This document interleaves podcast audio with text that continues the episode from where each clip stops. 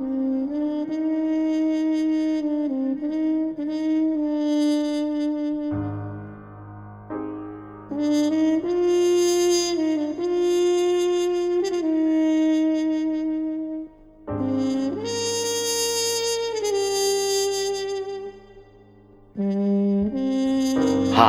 this is Zach Ruskin, and welcome to Radio Book Passage. On our last episode, we spoke with Christopher Jansma, the author of Why We Came to the City, a whimsical but ultimately profound novel about chasing dreams and unexpected loss. Today, we leave Manhattan for the realm of memories, the subject of iconic novelist Joyce Carol Oates' latest work, The Man Without a Shadow. Oates' career has spanned six decades, during which she's left an indelible mark on American literature. In The Man Without a Shadow, Oates tells the story of neuroscientist Margot Sharp and the man who becomes her subject. An individual whose devastated memory renders him unable to store new experiences or recall his own past. It is a taut and fascinating story and another jewel in the crown of Oates' unparalleled career. Book Passage Path to Publishing coordinator Sam Barry sat down with Oates to discuss her latest work ahead of her event at our Corte Madera store.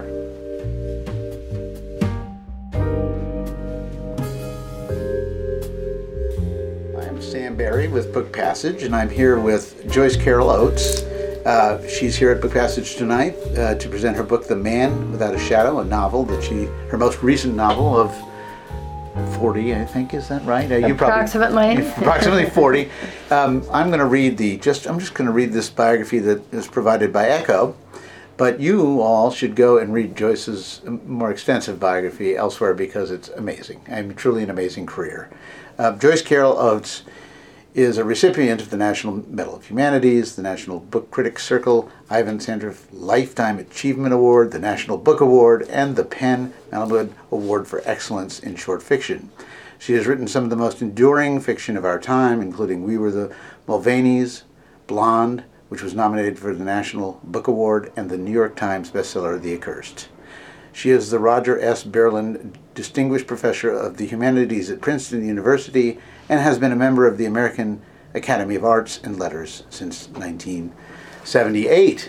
And quite, I know it's always hard to sit and listen to yourself be read about like that, but it's um, an amazing biography and, and uh, an amazing career. I, I, I hope it's been fun, or at least some of it's been fun. Well, it's been very challenging and interesting, and each project I do often requires some some research and some special, um, you know, information. So I keep learning. Is the uh, research more fun than the writing, or are they both fun? Or? Well, research, as John Updike said, is the innocent part of writing. Mm. That's when you're sort of having fun, yeah. taking notes. When I was researching my novel Blonde, which is about the the, the pre-private life of Marilyn Monroe, I saw all her movies that were available, quite a few movies. Mm-hmm. So that was so wonderful. I saw the movies in chronological order, I so enjoyed that. Mm-hmm. Her range was actually much bigger than people realize. You're so yeah. correct. Her range is much bigger. Mm-hmm. But I saw her as a young starlet blossoming in front of my eyes in a sequence of movies, some of mm-hmm. which were quite famous. But because I saw them in this sequence, I saw her you know, coming into her, her maturity and her, mm-hmm. her actual comic genius. Mm-hmm. And to watch that was was amazing. It's not something that I would ordinarily have done ever, but except I was writing the novel. Yeah, I, I know. I, so it gives you that joy of going, exploring a new world, basically. Yes, like, and, and exploring uh, the interior of the human brain, so to speak, in The Man Without a Shadow. Mm-hmm. The, the research I did for this was just fascinating my husband, Charlie Gross, is a neuroscientist, and so I would just sort of go into his library. He has a wonderful, extensive library of books, of course, on neuroscience, but also in the history of neuroscience and the history of science generally. Has um, all of Darwin, mm-hmm. for instance. Yeah. So I did a lot of wonderful reading, just really yeah. learning a lot about yeah, neuroscience. Always, you always get to go to college this way. It's great. Absolutely, and I read some new books on the subject and some old books and talked with Charlie. And Charlie read my first draft of my manuscript and had a few suggestions and corrections, and then I did a lot of revision, and then he read the final draft, and so all the science in the novel supposedly Is is is accurate. Yes, I mean a book like The Man Without a Shadow. Uh, since you're an artist, a novelist, I think you, you you're lucky to have a, a neuroscientist handy because, of course, the book deals with what a big part of the book is dealing with the science of the mind, Yes. of the brain, Yes, the brain. and um, which uh, I you're closer to it than I am. It feels like we're still, in many ways, in the infancy of that science or in the early stages. Yes, well, neuroscience, like all the sciences, is very, very difficult.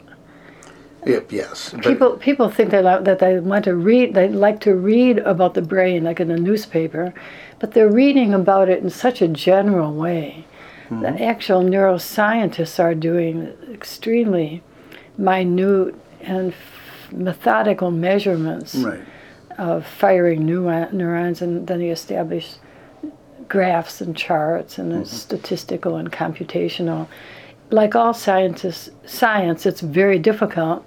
So, in my, my novel is a kind of look into it f- for people who are interested and educated but are not scientists. And can you remind me the one of the primary characters is the pronunciation is Elihu or Elihu Elihu Hoopes, who is the man without a shadow, who described in the title, and um, be, uh, and the most studied and most famous amnesiac in history, uh, because he's he's lost really truly lost his memory, but he's still here. He's still aware, and he does have, as time goes on, some very distant uh, and rather spooky uh, Yes. early memories Yes. uh, you know, th- this is not something that anybody really understood, right? What had happened to his mind? They were just studying. I mean, in some ways, it's it, of course this is 1965 when he. Yes. So we've come a long way. I, ho- I hope. Yes, in how we treat patients, but he is Yes. actually kind of mistreated. It seems to me, uh, to some degree, or treated as something like a guinea guinea pig of sorts. Well, I, that's interesting that you say that. I don't know how to respond to your remark. I'm not sure if he's mistreated. I really don't know. I mean, as a novelist, I'm presenting the story, right. and some people might think he was exploited. Well, I mean, but you know, we have to study these people. What else are we going to do? How are we going to learn? I, I guess I don't mean that anybody should have been brought. It's not like it's a, it's not a horror novel in that way. Uh, uh, you know, in that like um, one flew over the cuckoo nest kind of thing. But it does seem like um, it's hard for us to remember the humanity of someone like this because they are so strange. They're so odd. Their condition is so odd. Well, Margot really falls in love with him. Uh, Margot, the neurologist, who, a neuro, neuroscientist who meets him. She she truly falls in love with him, yes, and it's a love story in a way. and yeah. she cares for him in a way that nobody else would. So that part of his experience, in a way, I think is quite beautiful. There's one person who cares for him, and she would really like to even take him into her home and really and, ta- and care for him, mm-hmm. because he's going to be in an assisted living place, and he'll. He yeah, he he's won't- not no life really. He won't know where he is. Yeah, Well, we all suffer diminution of memory as we get older. If we get really, really elderly, Mm-hmm. the short term memory starts to deteriorate. I'm, already experiencing it myself, so I. well, my students don't remember things either. I mean, basically, yeah, teenagers forget things all the time. right. But our long term memory can last. You, you can remember your long. You can your long term memory will last a long time. And in some ways, it it become it comes to the fore as people get older. That's right. you begin to remember.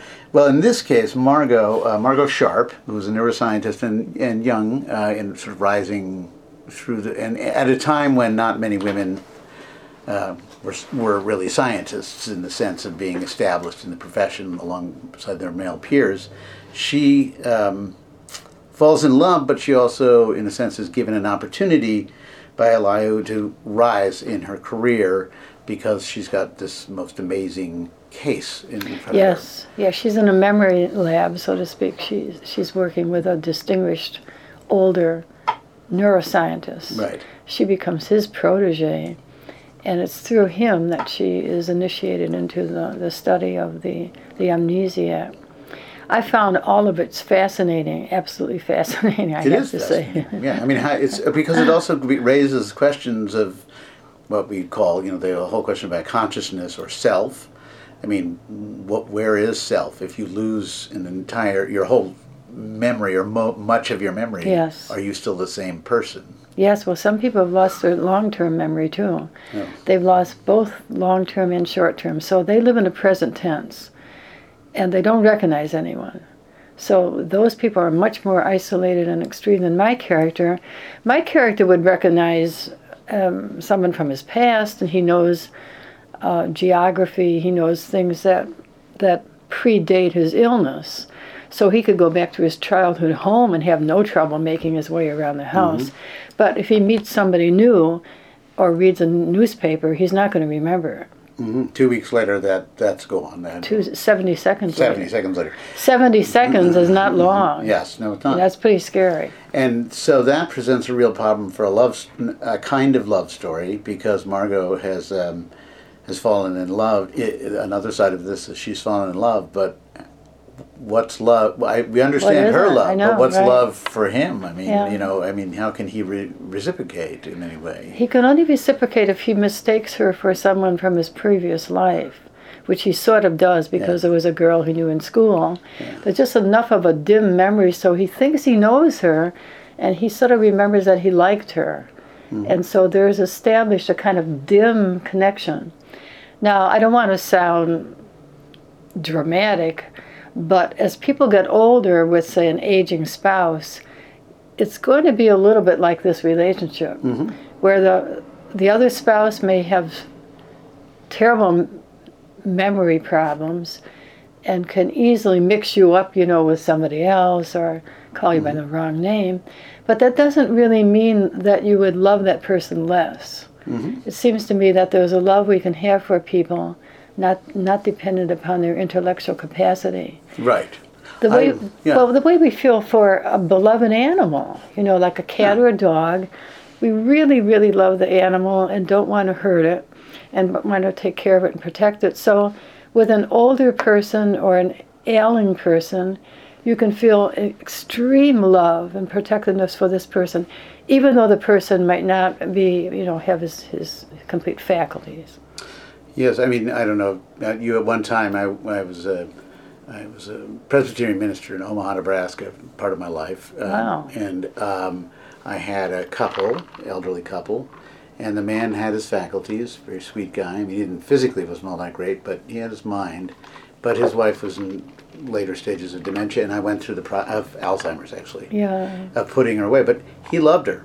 He loved her, although Yeah, I, I yeah. could tell this was not the same woman. I could look at the pictures Yeah, and see that he was loving her. Yeah, I loved her anyway. My You loved her father and my well, my father was like that with my mother. She was forgetful. so- I don't think she ever forgot him, but she had short-term memory problems. But in this case, the this is a like a this book is more of a, a mystery, mysterious sort of uh, dive into human um, emotion, consciousness, and and uh, and maybe motive, motivation, because uh, Margot loves him, but also he is. uh, A, a case, uh, someone who she must deal with, and those are two entirely different feelings. They're different, but they kind of They- over, overlap. Yeah, they she's do. so fascinated by him that when they're walking together, when they're alone together, she's thinking of new tests and experiments for him, partly because she does love him. Mm-hmm. Like if I'm if I'm attracted to someone, I may want to write about that person. Right. and that's been typical of poets and writers and, and painters. You know, a painter might paint The same muse. The painter might paint the same female uh, archetype over and over again because he or she's fascinated. It, it, it goes along with loving someone that the extreme attentiveness. Mm-hmm. I meant it to be kind of ironic, but true to life, that she establishes a remarkable career Right. through him. Right. And these things actually happen. Mm-hmm. They actually happen. People start writing about someone. Well, let's say Eugene O'Neill had a love-hate relationship with his father, who was a drinker and, and, and, and sort of a, a Yeah, but a, but a remarkable. a remarkable man. Bigger than life Yeah, kind of bigger fellow. than life. And so he writes these series of plays in which this person comes alive and is Mm-hmm. horrible but wonderful. And so in the process, he becomes a Nobel Prize winner. Right. But then he has to, and then he has to write a uh, one novel, which he says, "Please don't uh, perform this until we're all dead." or at Uh, uh, right, right. That's so true. And, uh, but- That's so but, true. yeah, That's the makes- irony, the irony of life. Yeah. Well, you and I understand the absurdity of life. Yes. We know that life is absurd. We know that things happen to people who don't deserve them. Right. and things don't happen to people who deserve them. Mm-hmm. And so sometimes these things are, are so contrary. Mm-hmm. You know, that would Eugene O'Neill rather have had an ordinary, loving father? Yeah. Well, think about it. Maybe not. Maybe he really wanted that. Yeah, because he got that father. amazing life, that amazing family, that that.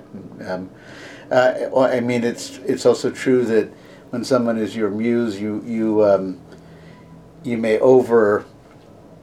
You know, you might even know you're overdoing it sometimes, like trying to You exaggerate. yeah, exaggerate. He try. She tries to think: Is he maybe remembering some of what's going Yeah, on? yeah, Does he yeah. have? And um, well, we don't really know. I mean, that's a little bit of a mystery. And there is a little component of a of a uh, not a mystery, but um, the spooky kind of quality to the weird, this strange memory he has from his past of a girl Right, that's image floating underwater, right? And Yeah. that yeah. because she has actually had some, like any many women, she's been, um, you know, her sexuality is con- is confusing in this world of men, and she has an incident that um, uh, raises confusing questions for her about, you know, well, do I gain by a relationship with another man? I'm talking about the sexual relationship with another man, but then. Eh, She's also a little frightened, I think, of, Yes. of this past, and but we Yes. don't really ever know, do we?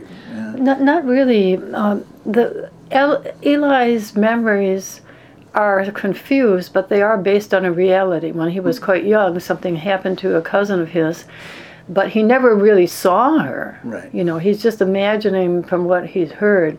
And that is the way some of our memories are. Right. We hear a lot of things when we're young, so that we almost imagine that we see something, Right.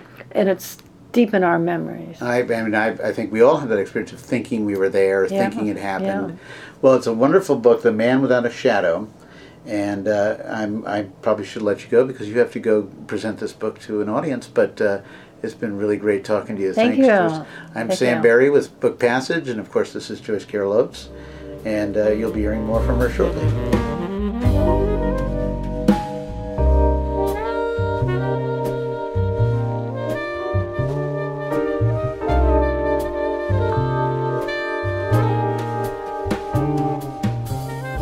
Hey listeners! Zach here to quickly remind you to check out bookpassage.com to order signed copies of bestsellers, learn more about our young adult writers, mystery writers, and travel writers and photographers conferences, and see what we have in store for the months ahead. Book Passage has locations in Corte Madera and San Francisco in Northern California. And as the Bay Area's liveliest bookstore, we always have something new and exciting on our calendar. Visit bookpassage.com for more info. And now back to the show.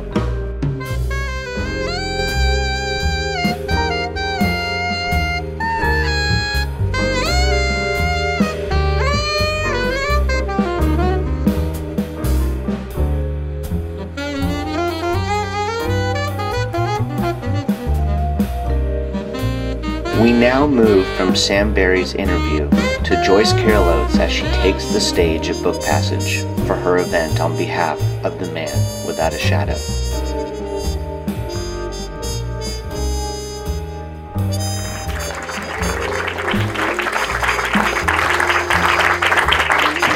It's always a thrill to be here. It's such a beautiful bookstore, and I'm just sort of generally in love with being in California, especially since my, my home is back in, in the Northeast and it's always cold and gloomy and so forth.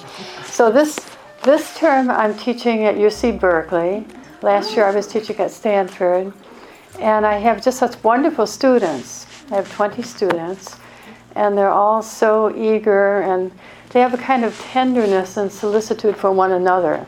We take up three stories each each uh, each workshop, and they're so methodical and careful. I, I see that they've written like whole pages of comments on one another's work.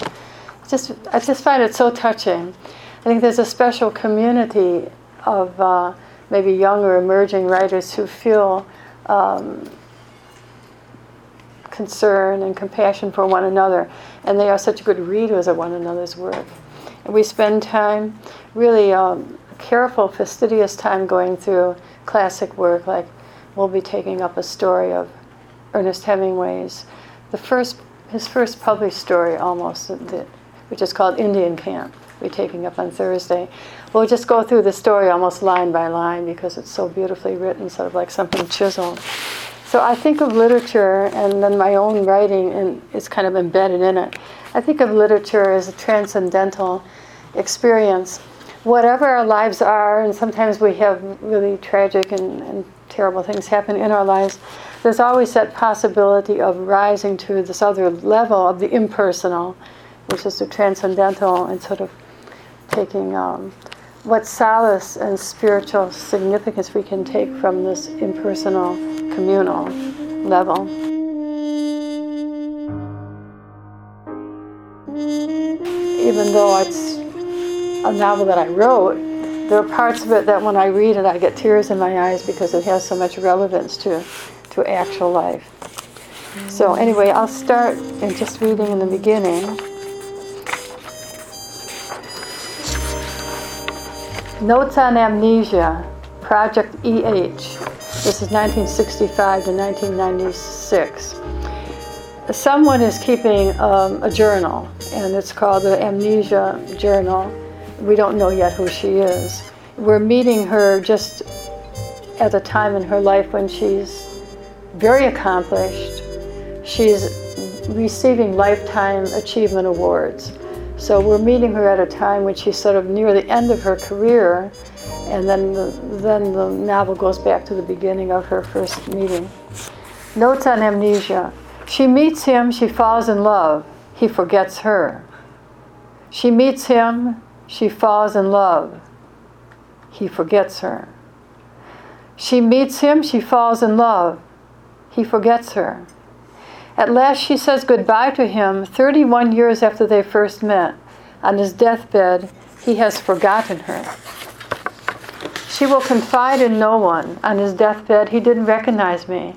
She will confide in no one. On his deathbed, he didn't recognize me, but he spoke eagerly to me as he'd always done, as if I were the one bringing him hope. Hello? Bravely and very publicly, she will acknowledge, He is my life.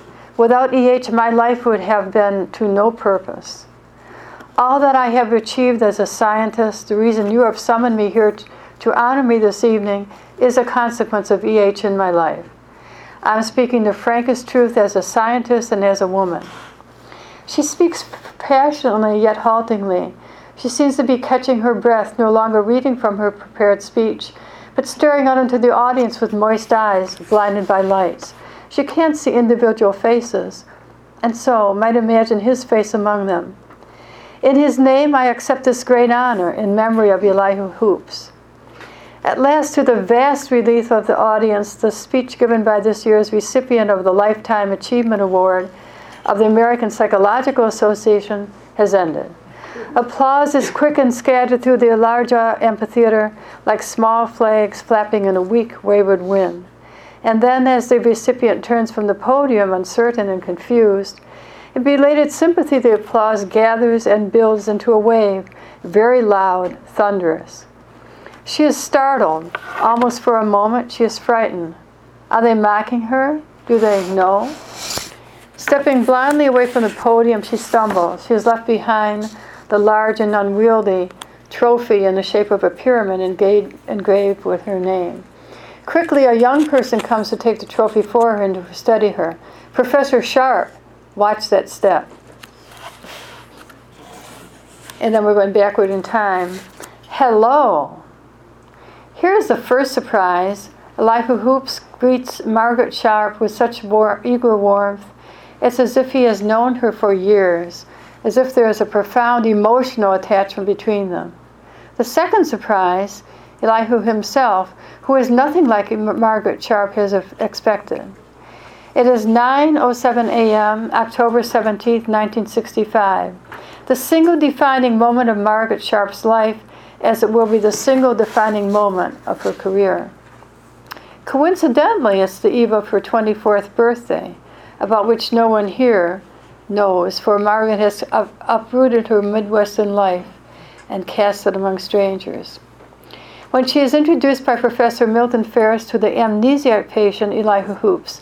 as a student in Professor Ferris's neuropsychology laboratory at the university, Margaret is the youngest and most recent addition to the renowned Memory Laboratory.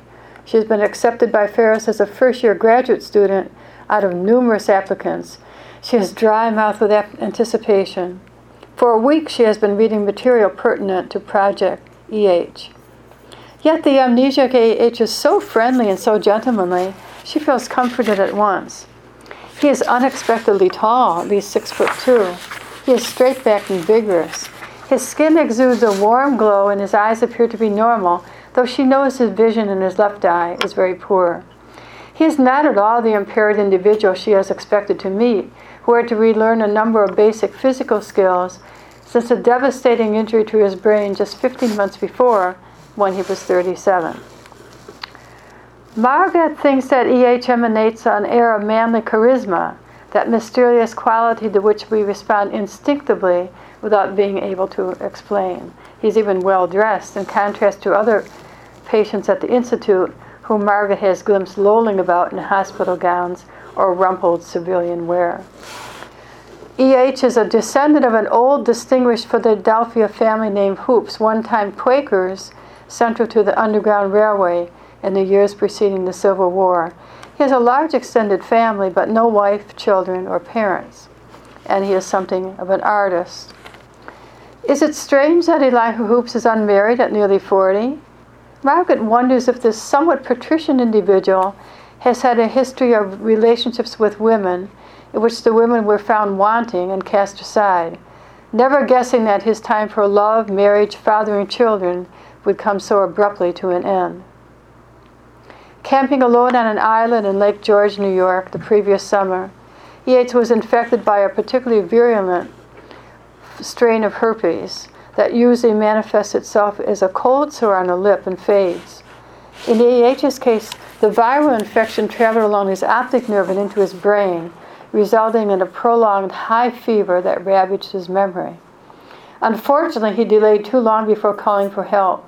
Like a morbidly curious scientist, he recorded his temperature in a notebook and pencil. The highest reading was 103.1 before he'd collapsed. This was ironic, a macho self destructiveness. In the vast Adirondack region, there had been no first rate hospital, no adequate medical treatment for such a rare and catastrophic infection.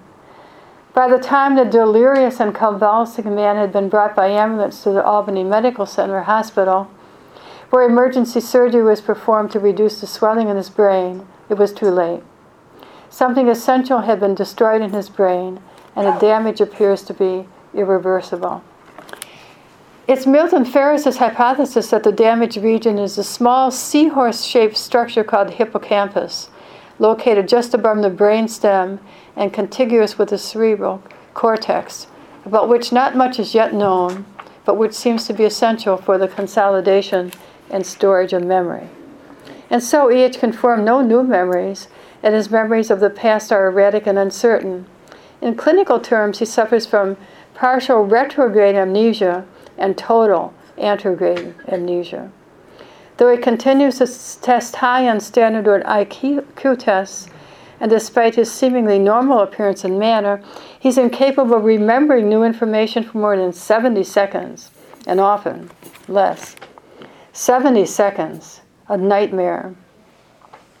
The only consolation, Margaret thinks, is that E.H. is a highly congenial person and seems to thrive upon the intentions of strangers. The nature of her affliction at least precludes mental anguish, she thinks. His memories of the distant past are sometimes vividly detailed. More recent memories are likely to be cloudy and indistinct.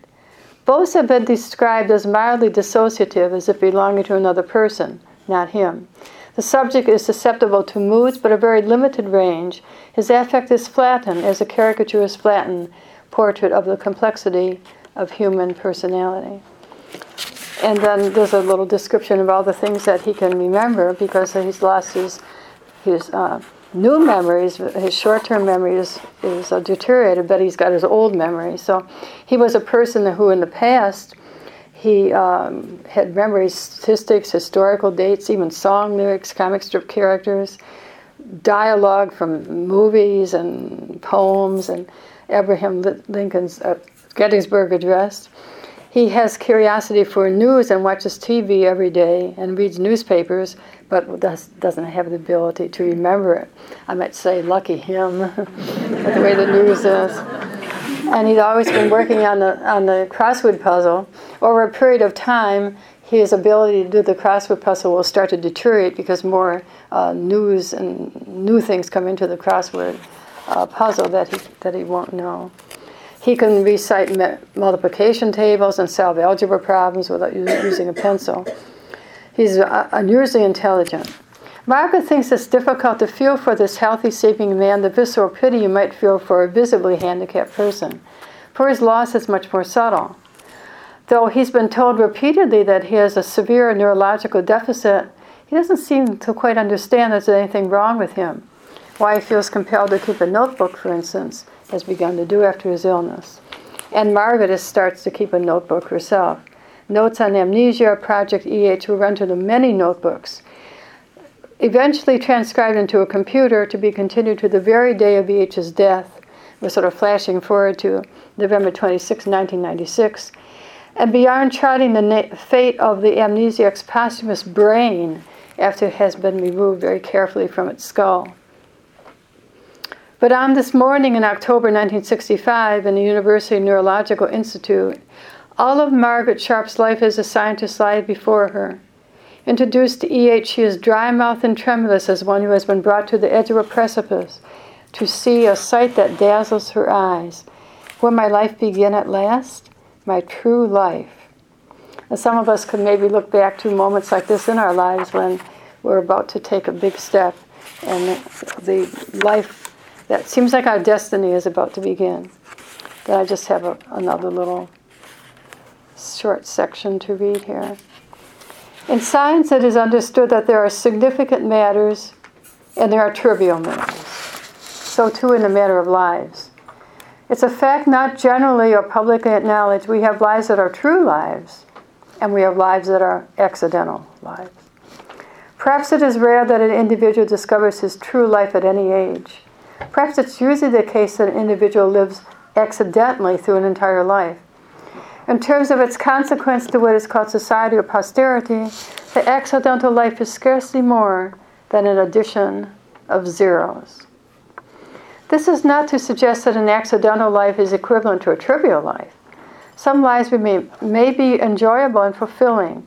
We all want to love and to be loved, and within our families, and within a small circle of friends, we may feel ourselves cherished and exalted. But such lives pass away, leaving the larger will untouched. There is scarcely a ripple, there is no shadow. There will be no memory of the merely accidental. Margaret Sharpe has come from a family of accidental lives in semi rural north central Michigan and in a region of accidental lives. Already as a child of 12, she determined that she would not live so uncalculated a life as the lives of those who surrounded her and her way of discovering her true life would be through leaving her hometown and her family as soon as possible. She's always been curious and highly inquisitive. Her first favorite book was the illustrated Darwin for Beginners, which she discovered on a library shelf aged 11. Here was a book with a magical story, evolution. And another favorite book of a child who was Marie Curie, a woman in physics. In high school, she'd read an article on B.F. Skinner and behaviorism that intrigued and excited her. She has always asked questions for which there are not ready answers. To be a scientist, Margaret thinks, is to know which questions to ask. For the great Darwin, she learned that the visible world is an accumulation of facts and conditions and results. To understand the world, you must reverse course to discover the processes by which these results come into being. By reversing the course of time, so to speak, you acquire mastery over time. You learn that the laws of nature are not mysteries but knowable as the exits on interstates. Is it ironic, uh, is it unjust ironic, that catastrophe in one life, the ruin of EH, precipitates hope and anticipation in others? Milton Ferris's memory lab. The possibility of career advancement and success. Is the way of science, Margaret thinks, a scientist searches for her subject as a predator searches for her prey.